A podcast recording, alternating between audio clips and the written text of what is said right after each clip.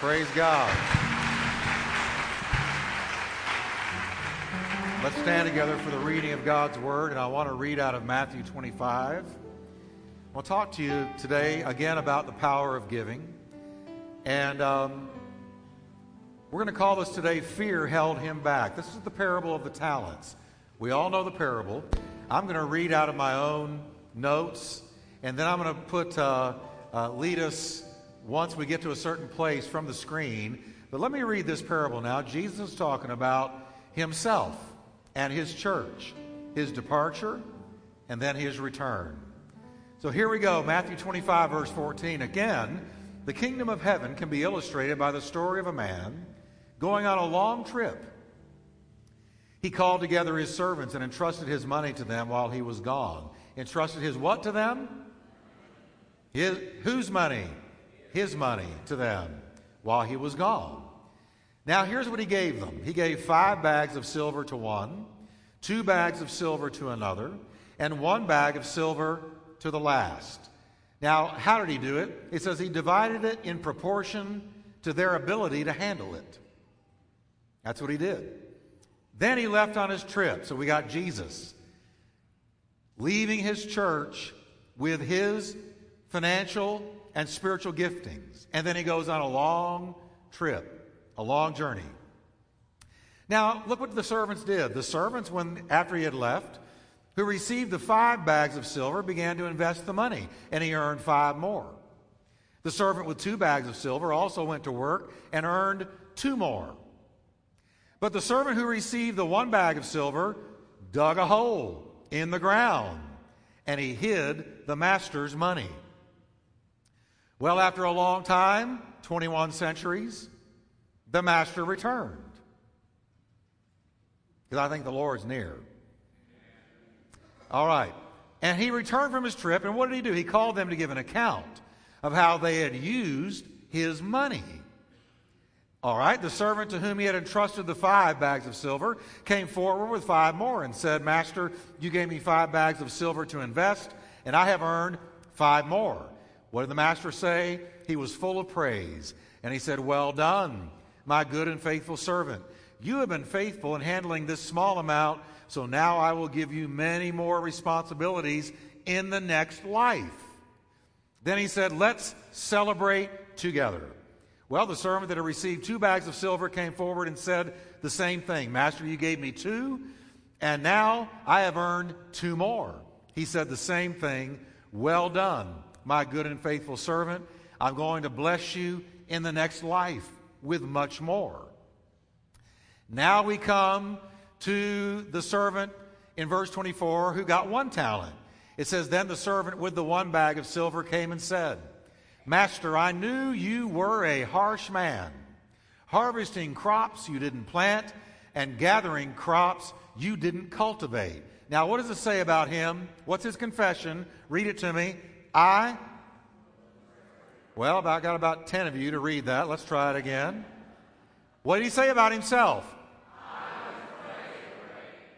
I was afraid I would lose your money, so I hid it in the earth.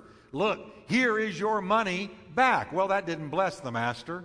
The master replied, You wicked and lazy servant. If you knew I harvested crops I didn't plant and gathered crops I didn't cultivate, why didn't you deposit my money in the bank? At least I could have gotten some interest on it. In other words, God wants something back from the investment he makes in us. He wants something back. Now, verse 28, Then he ordered, Take the money from this servant that he hid in the ground and give it to the one with the 10 bags of silver. To those who use well what they are given, more will be given. And they will have what, everyone? An abundance if you use what you're given. But then he said, but from those who do nothing, even what little they have, they will lose. Lord, thank you for your blessing today. And I pray that you will, Lord, help this church to be wise in investing what God has given us. And thank you, Lord, for a giving church that would give such a blessing to people on the other side of the world. Thank you for it. In Jesus' name, amen. Well, turn to your neighbor and tell them, perk up and listen, you're going to need this.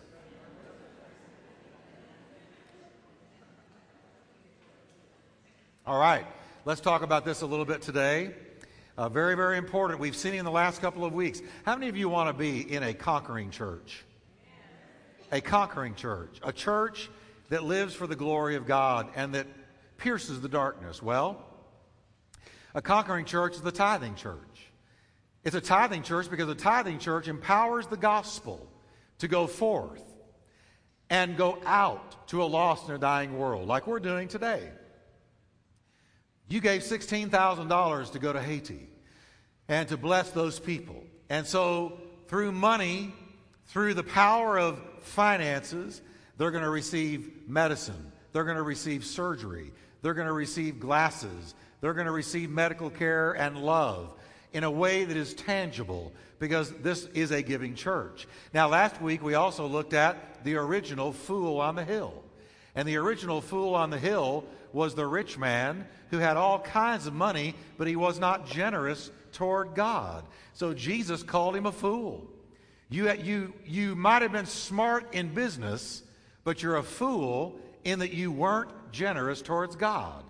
Now, because I'm talking about money, finances, I want to say right up front today that if you're investigating Christianity and you've not yet trusted Christ, or you're not a member of this church today, this is not for you. And I don't want you to feel like anybody is strong-arming you to give something. We don't want your money. We want to be a blessing to you. This is a message for our church and for everyone in a church or anyone who names the name of Christ, that we need to be generous toward God. And that's what this parable is all about. Now, let's go over this parable a little bit. Let's briefly just recap it. And it went like this. The master of the house went away on a journey. Who's the master of the house?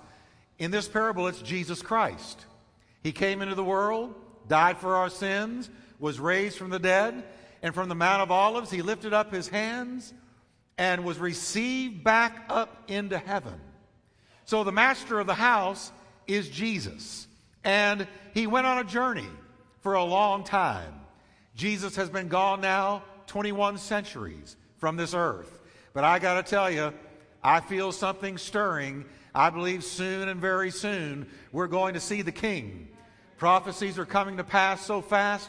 It's like reading, when you read the Bible, it's like reading today's newspaper. God is moving, and Jesus is at the door. Well, he's about to return. But when he left, he entrusted his wealth to three of his servants.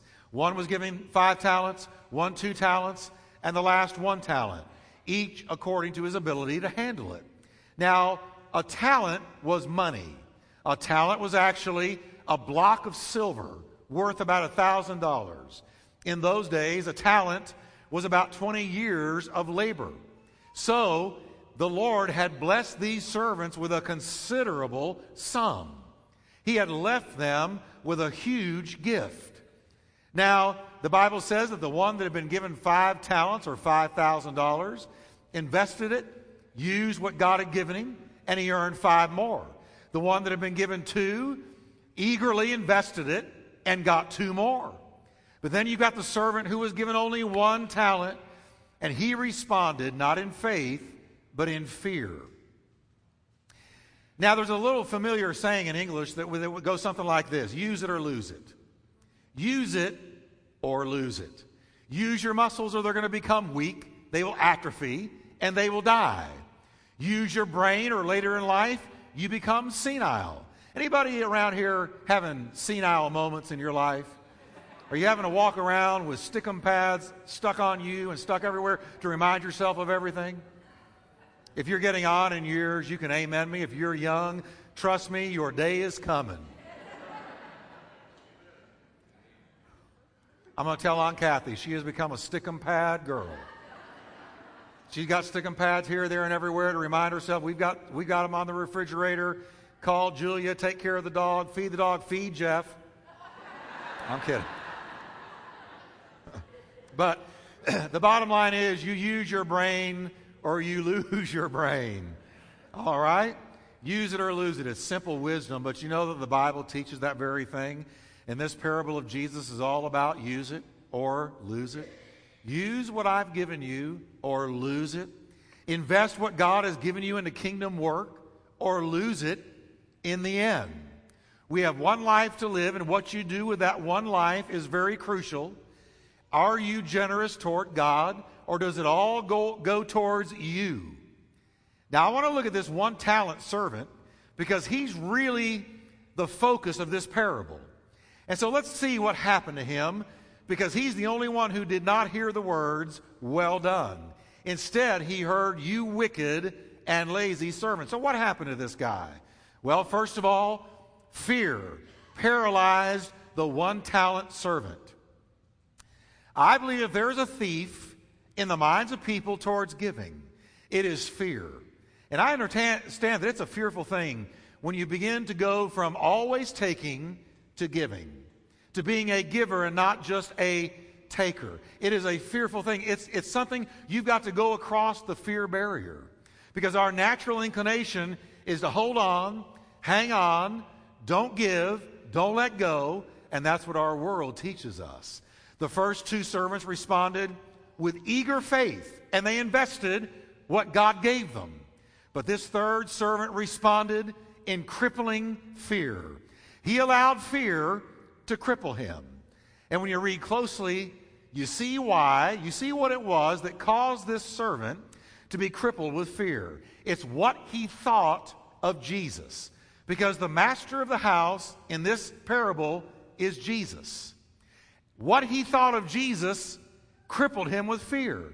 Listen to what he said about him. He said, "Master, I knew that you are a hard man, harvesting where you have not sown, gathering where you have not scattered seed." Now I want you to listen how he viewed the servant, how he viewed Jesus. He thought Jesus was a hard man. He thought Jesus was a vengeful man. He thought he was a cruel man. Watch this. He was in the house, but he did not understand the Lord of the house. He was in the house, but he did not have a good relationship with the master of the house. And there's people in church all over America today who have been lied to about the character of God. Matter of fact, let me tell you, one of the devil's great tactics against you in your mind is to persecute and skew and twist the character and the nature and the motives of God towards you. He wants you to think that God's out to get you. He wants you to envision God as a mean God, an unforgiving God, a God that's just waiting for you to make a mistake so he can step on you and jump on you, and he's just watching you for you to mess up. You have a concept of God that instead of having the fear of the Lord, you are afraid of God. And there is a big difference between having a healthy fear of the Lord, which will keep you from evil, and being afraid of God. When you're afraid of God, you're always afraid of what he's going to do to you, afraid of what he's thinking about you, afraid of what his motives towards you are. And that was this third servant. He said, "Man, I knew you were tough. I knew that you were unforgiving. I knew that, and I was afraid that if I sowed what you gave me, that it wasn't going to work out and you were going to jump all over me for it." He was afraid of Jesus, afraid of God, and afraid lest he mess up and experience a worse situation. Let me ask you today, what do you really think about the Lord Jesus? Is he good to you?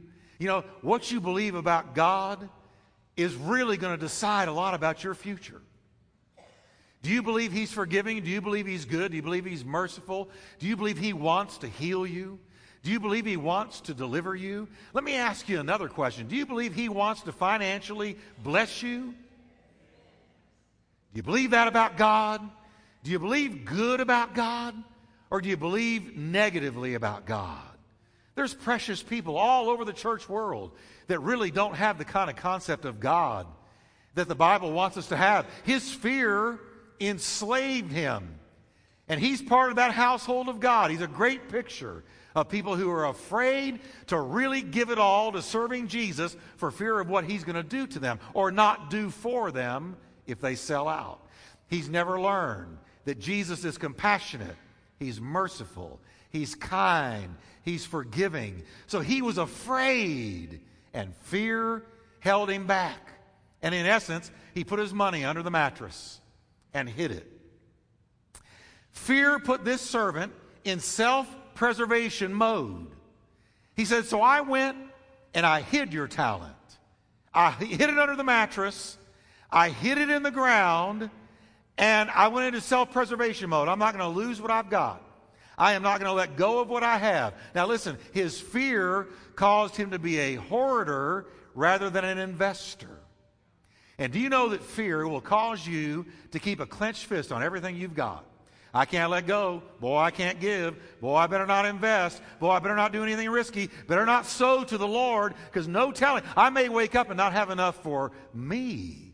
And so we become hoarders rather than investors. He hoarded what he had out of fear that Jesus would do him wrong. Now, you know, I've lived long enough to see that there are two kinds of people in the world. There really are. Here they are. Those that have open hands, giving and generous, and those that have clenched fists, fearful and hoarding. Now ask me who the happy one is and who the sad one is. I've never known a happy taker, and I've never known a sad giver. The giving people are not afraid. They know if they let go of what they've got, God will take care of them. But this man, this third servant, was not a giver. He was a hoarder. He dug a hole, put the treasure in, buried it up, and all his life, what God had given him sat there. What a shame. Because this can not only mean money, but your gifting. What God has gifted you and blessed you and graced you to do. You dig a hole out of fear, your gift goes down in it, you cover it up, and your whole life it sits there, and God never gets a return on his investment. Do you know that you've got a gift? God has given you an incredible gift, and he wants to use it, and he wants a return on his investment. Anybody in here want to hear the words? Well done, thou good and faithful servant. You've been faithful over a little. Let me make you a ruler over much. Come on. How many want to hear that? Then we cannot let fear, we cannot allow fear to paralyze us and hold us back. Now, the final thing I see about this guy, fear made him miss out. Oh, did he miss out? He missed so much. The one with 5 talents sowed it, invested it, made use of it to the glory of God, and he got 5 more. The one with 2 talents said, wow, I got 2 talents. Look what he's given to me. So I'm going to sow it into the kingdom of God. But the one with 1 talent, the one with 1 talent never heard the words the other ones heard. Well done, good and faithful servant. You've been faithful in handling this small amount. I'm going to give you many more responsibilities. Let's celebrate together. What a great word. No, he didn't hear that. He heard, you wicked and you lazy servant, you should have trusted me. Folks, can I tell you today, God can be trusted to sow. He can be trusted to give. He can be trusted to invest what he's given you into his work. He wants you and I to be generous towards him. Now, I want to share 4 insights that I believe will help us to be better givers. And I want you, don't miss next week, because next week I'm going to talk about plastic surgery. And I'm just saying that right now, and I steal that. And I admittedly steal it from Dave Ramsey and his Financial Peace University that we're showing on Thursday nights. But he made this point. It's a great point. And I'm just going to steal it.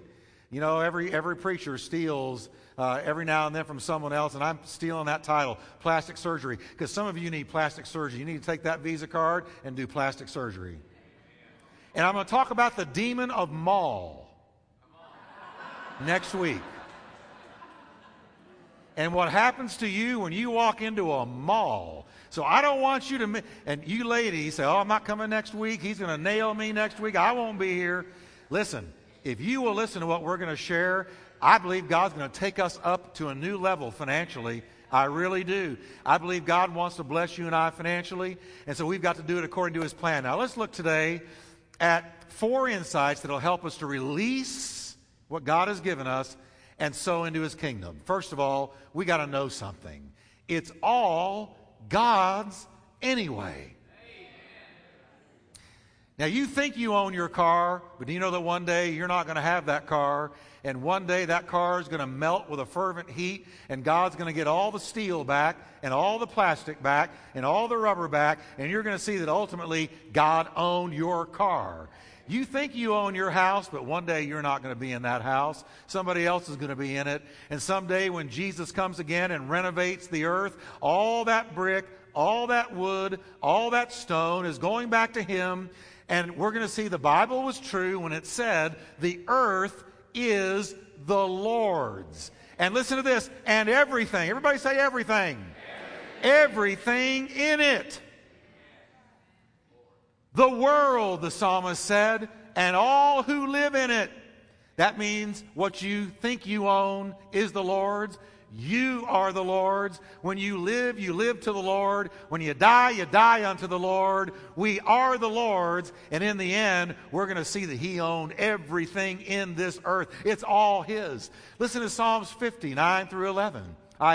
God says, I have no need of a bull from your stall or of goats from your pens, for every animal of the forest is mine and the cattle on 1,000 hills.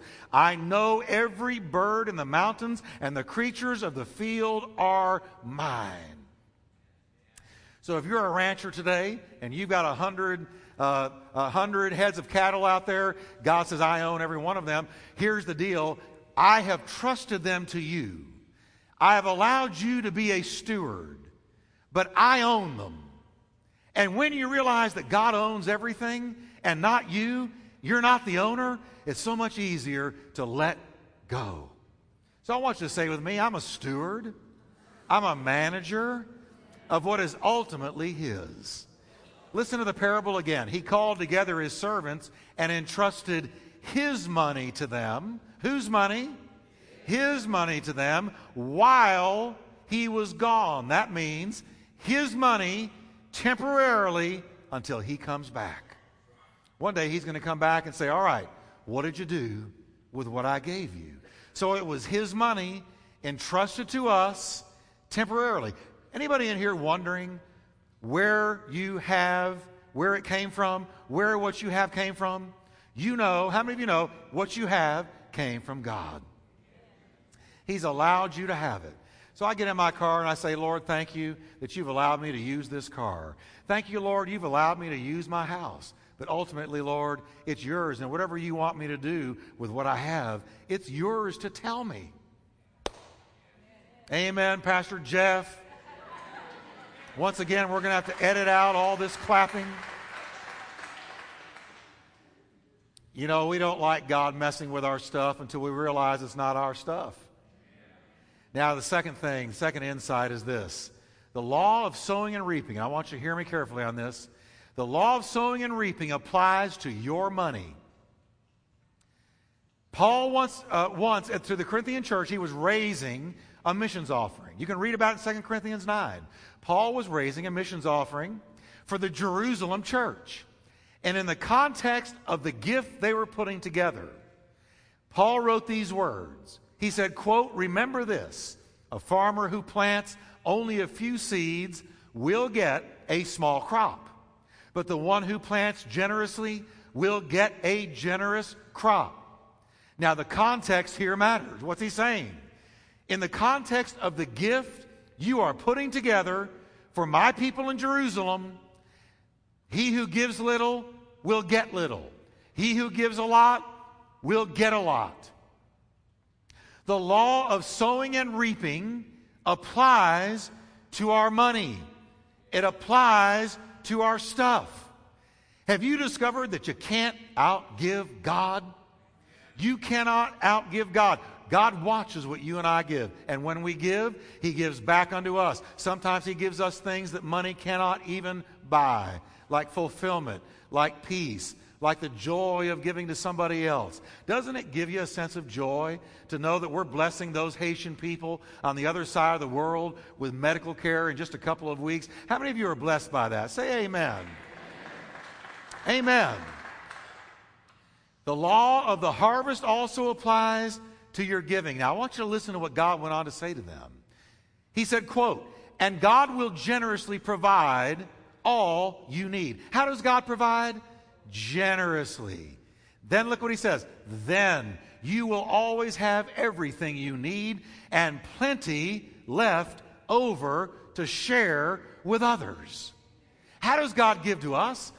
He blesses us when we bless him, and when we bless his work, he gives back to us to a level that we can have plenty left over to give generously to other people. Then he tells them in verse 10, for God is the one. Can you say with me, God is the one? God is the one who provides seed for the farmer and then bread to eat. In the same way, he will provide and he will increase your resources and then produce a great harvest of generosity in you. Now catch that. God blesses you and I. He gives us seed for our own food, bread for our food, then seed to sow. And when we sow the seed, he multiplies that seed, and then he puts in us a generous heart so that we can be generous towards others with what God has given to us. You know, people that are walking in the Holy Spirit are always generous. In 2009, God provided for our church $1.7 million. We had a $1.7 million year. But you know what? We were able to turn around and give back to missions almost $270,000. We gave way, way, way beyond 10%. Why? Because he so generously blessed us that we wanted to turn around and be generous towards others. God is not only the God of provision, but he's the God of a generous heart. There aren't no Scrooges in the church. No Scrooges who are spirit-filled. Bah, humbug. That's not a spirit-filled person. A spirit-filled person says, God's blessed me, I'm going to give to you. God's blessed me, I want to give you some of the blessing. This is God's blessing. Now, a third insight that will free you from your giving, or free you to give, is this. Financial giving aligns your life with God's agenda.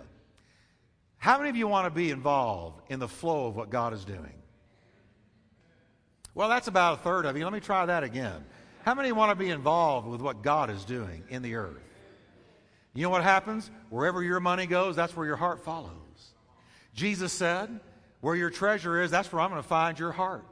Show me what you love, and I'll show you where your money goes. Jesus said that our heart follows our treasure. Now listen to what Paul wrote to the Corinthians. He said, so two good things will result from this ministry of giving. First, the needs of the believers in Jerusalem will be met. Second, they will joyfully express their thanks to God. God had an agenda.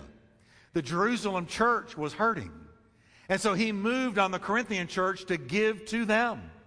And that was his agenda. And as they gave their funds, they aligned themselves with God's agenda. See, when you give to God's work, guess what follows that giving? Your heart. When you give money to God's work, your heart follows. How many of you found this to be true? And the more you give, the more your heart follows. And the more your heart follows. I heard of a man just a couple of weeks ago when I was in Washington, D.C. He was so used to giving and so addicted to giving and loved giving so much, he was a billionaire. But he said, my goal is to die broke. And the person he told that to said, what do you mean by that? And he said, my goal is to take all this money God has given to me and give it back away because I am so blessed by being a giver. So instead of giving 10% to God, he has now given 90% of over $1 billion back to God. And he says, I want to die broke. Come on, church. This is the Spirit of Christ. God wanted to bless the Jerusalem church. So he moved on the Corinthians to give. And he said to them, now God is the one who's going to provide seed for you, Corinthians. And he is the one that's going to increase your resources. And then he's going to produce in you a great harvest of generosity, just like that man has. And he goes on and says, as a result of your ministry of giving, they, that is the Jerusalem church, will give glory to God. for your generosity to them and to all believers will prove that you are obedient to the good news of Christ. So obedience to the gospel of Christ, part of that is to finance the gospel of Christ. Well, Pastor Jeff, I just kind of like being blessed. Well, get really blessed and finance the gospel of Christ.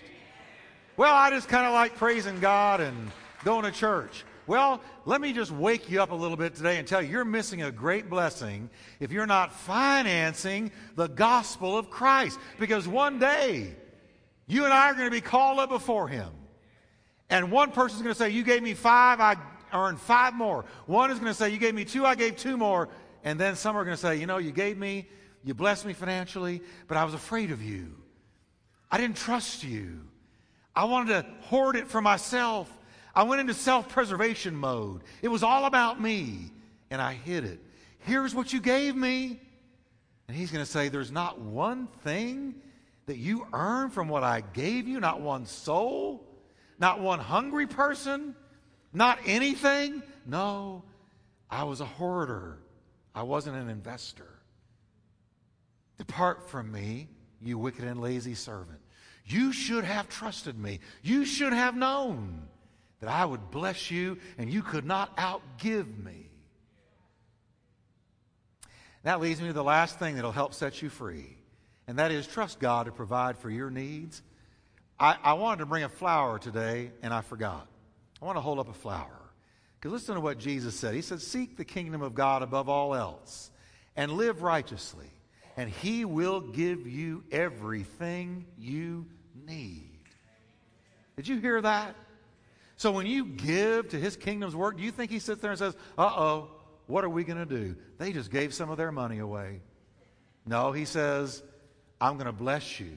I'm going to target you for a blessing. Jesus said, why worry about what you're going to wear? Look at the lilies of the field and how they grow. And I was going to hold up a flower right then. Don't have it, but just imagine. It's in my hand. And they don't work, Jesus said, and they don't spin clothing. They don't have a job. They don't have to make money. Yet Solomon in all of his glory was not dressed as beautifully as this rose I'm holding in my hand. Look at that beautiful red rose. And if God cares so wonderfully for wildflowers that are here today and thrown into the fire tomorrow, He will certainly care for you, oh, you of little faith, so you can loosen your clenched fists and say, God will take care of me. And He'd have to deny Himself to not take care of me.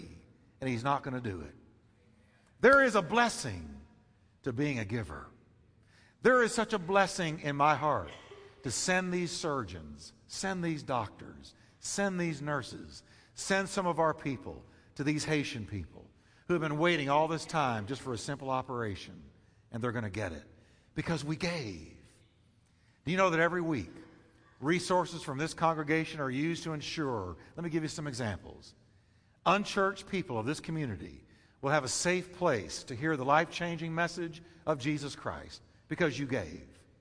Kids Turn Children are being trained up in the Word of God. Ignite teenagers are being saved and discipled. Life groups are being formed. People are being counseled.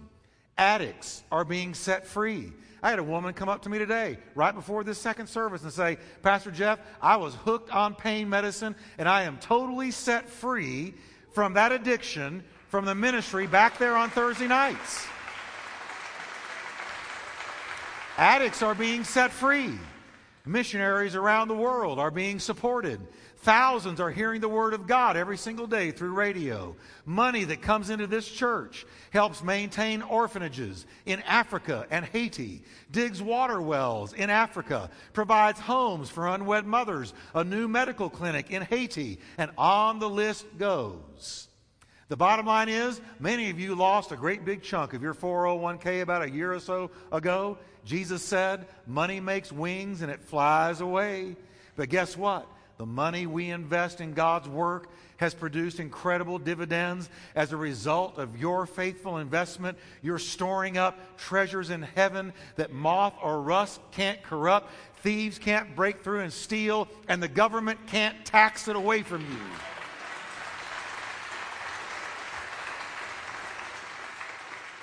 Can we stand together?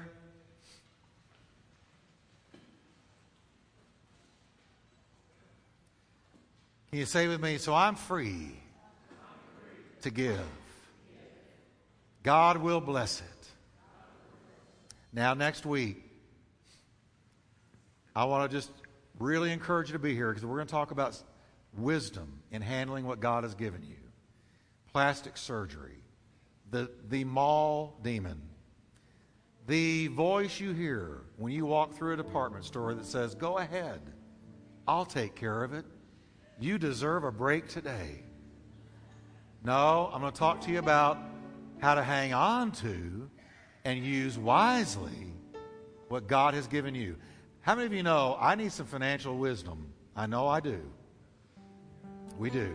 Now let's pray together. Father, thank you for your word today. Thank you for your blessing.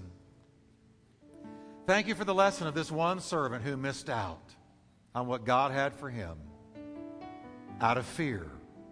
Lord, don't let us be afraid. Keep us from fear. But help us, Lord, to move forward in eager faith and finance the work of God. That, Lord, this community will be touched by what this church has done. And we thank you for it in the mighty name of Jesus. Will you take a moment before we're dismissed? I'm going to ask Jason, will you make your way up, please? And Jason's going to share real quickly, so don't go anywhere. But I want you to say, Lord, I give you my finances. It's your money. Give me wisdom. And help me to use it as God would direct. In Jesus' mighty name. Amen. If you believe he heard that, give him a hand of praise. And Jason, you go ahead.